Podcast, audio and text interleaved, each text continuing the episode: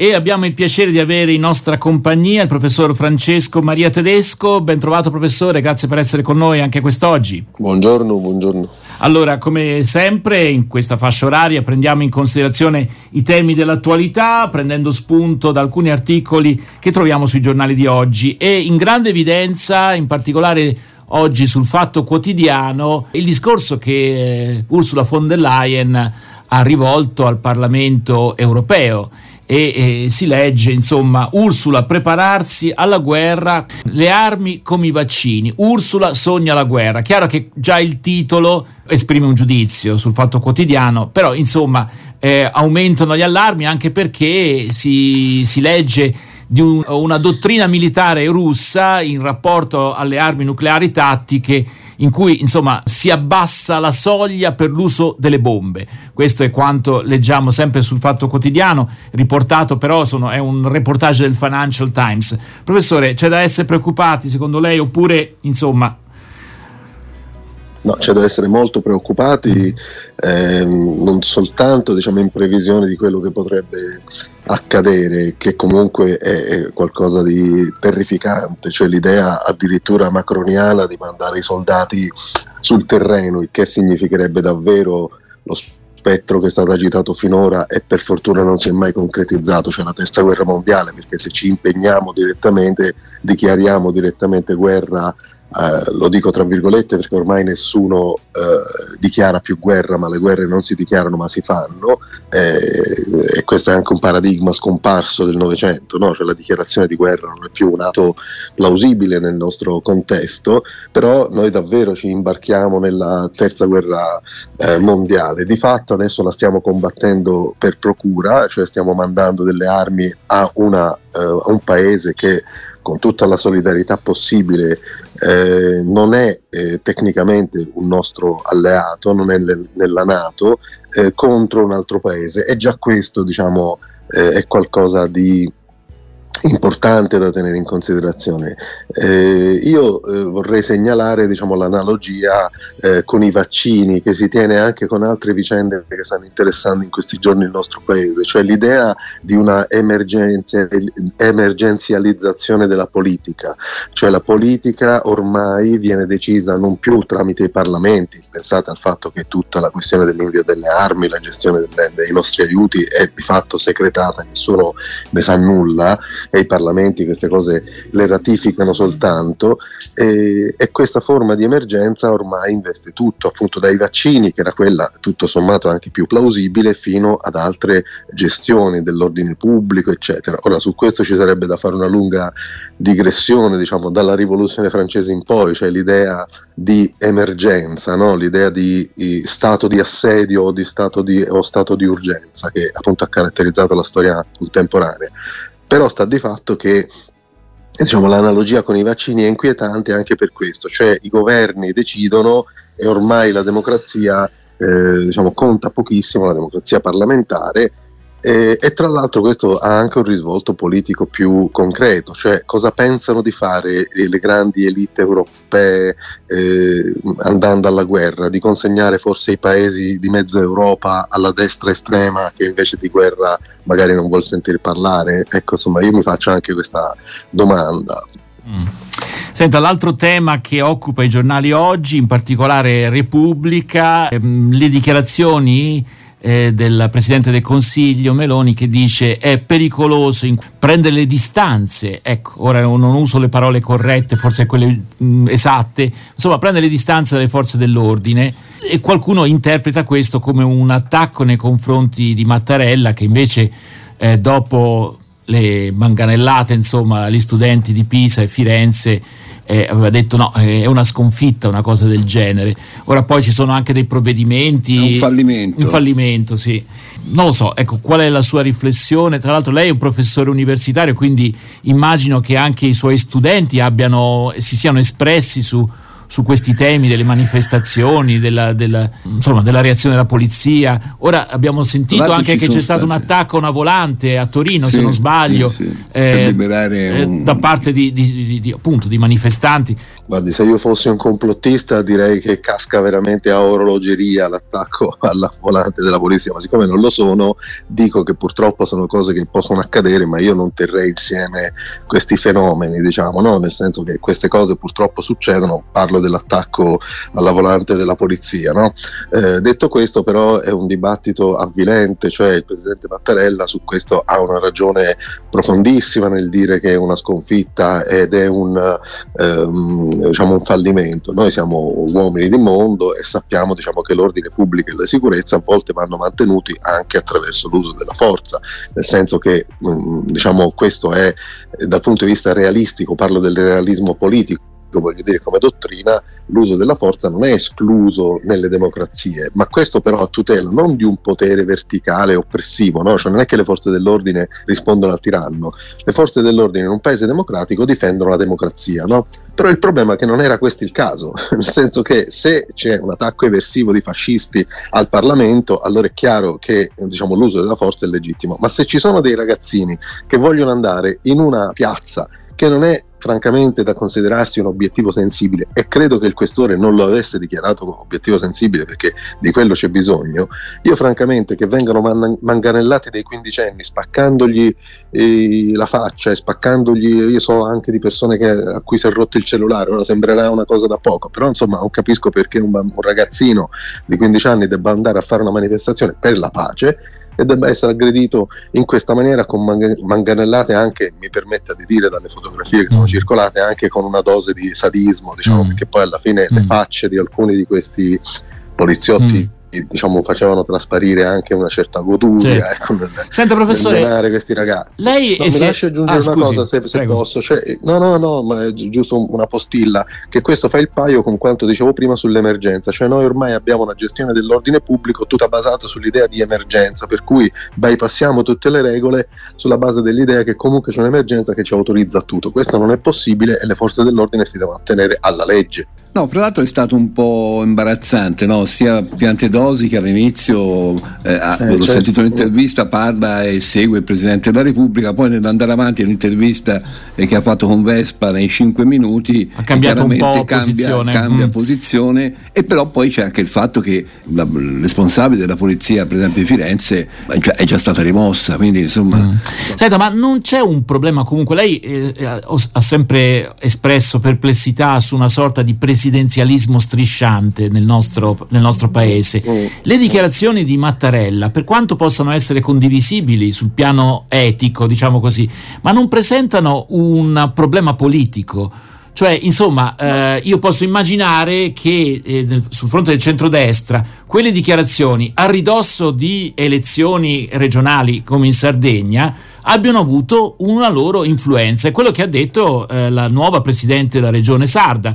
I sardi hanno votato anche contro i manganelli. Poi non so se questo è veramente così. Eh. Lei, lei, cosa ne pensa? Non, non c'è un, un, un, eccesso di, di, presenza da parte del presidente Mattarella no, su guardi, queste questioni? Guardi, io penso, e questo l'ho anche scritto sul fatto, su altre, che, che il prese, presidenzialismo di fatto esista già dal 2011, cioè dalle dimissioni di Berlusconi e dalla nomina di un governo tecnico che guida Mario Monti. Da allora diciamo che con due elezioni, lei consideri che solamente se eh, Napolitano non si fosse dimesso e se Mattarella farà tutto il suo mandato, noi andiamo eh, attorno a eh, 7-7-14 per due 28 eh, anni di due presidenti della Repubblica, se, se, Napolitano non si fosse dimesso prima, il che già diciamo, denuncia una sorta di abnormità, quindi io su questo sono molto netto, cioè in effetti noi siamo in una forma di presidenzialismo strisciante, non eversivo perché comunque è la politica stessa, cioè il Parlamento che ha implorato queste persone di riprendersi questo tipo di gatta da pelare. Quindi da questo punto di vista diciamo, esiste un presidenzialismo di fatto in cui il Presidente della Repubblica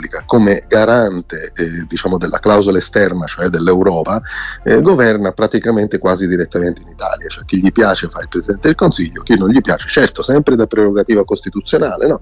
comunque penso però che invece in questo caso non, non, non siamo in questo tipo di... Cioè, trovo ben altri gli interventi dei Presidenti della Repubblica in questi anni come interventi eh, diciamo, di, direttamente governativi.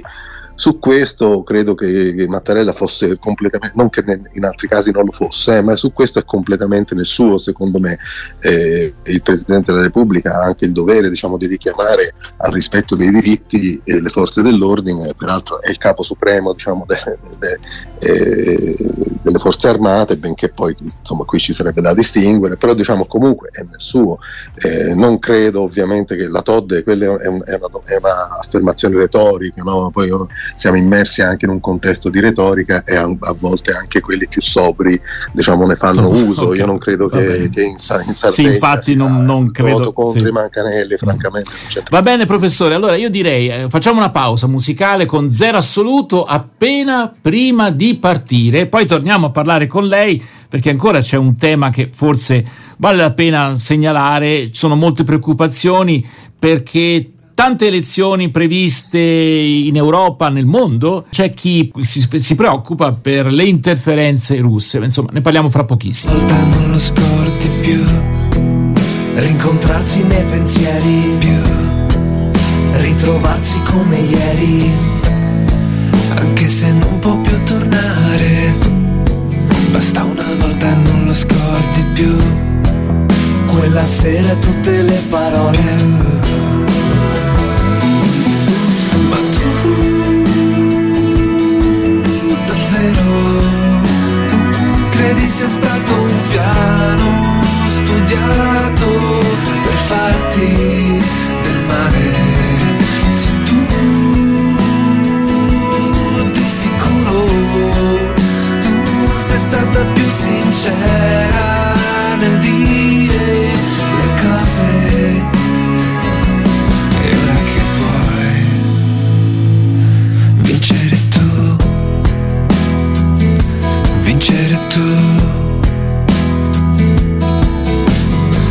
senza ormai più chiedermi se mai ce la farò e se domani, domani forse ritornerò. Magari un giorno poi, poi me ne pentirò, ma ne valeva la pena rischiare tutto no. Appena prima di partire, basta una volta e non lo scordi più, e non lo scordi più.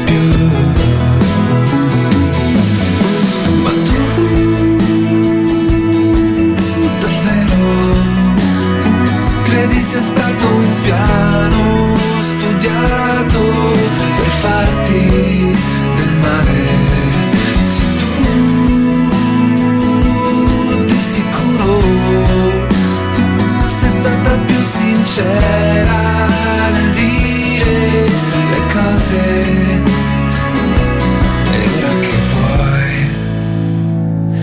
vincere tu.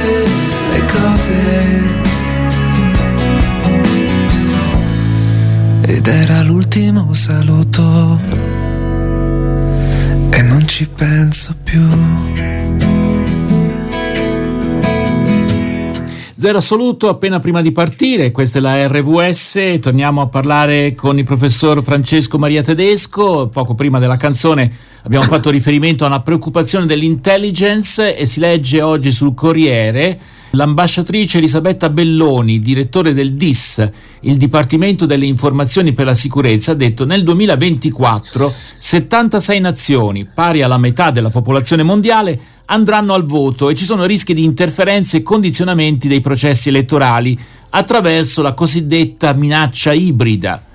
Per questo eh, il compito dell'intelligence non deve essere, non sarà mai ovviamente esercitare il controllo delle idee pubblicate online, anche di quelle estreme.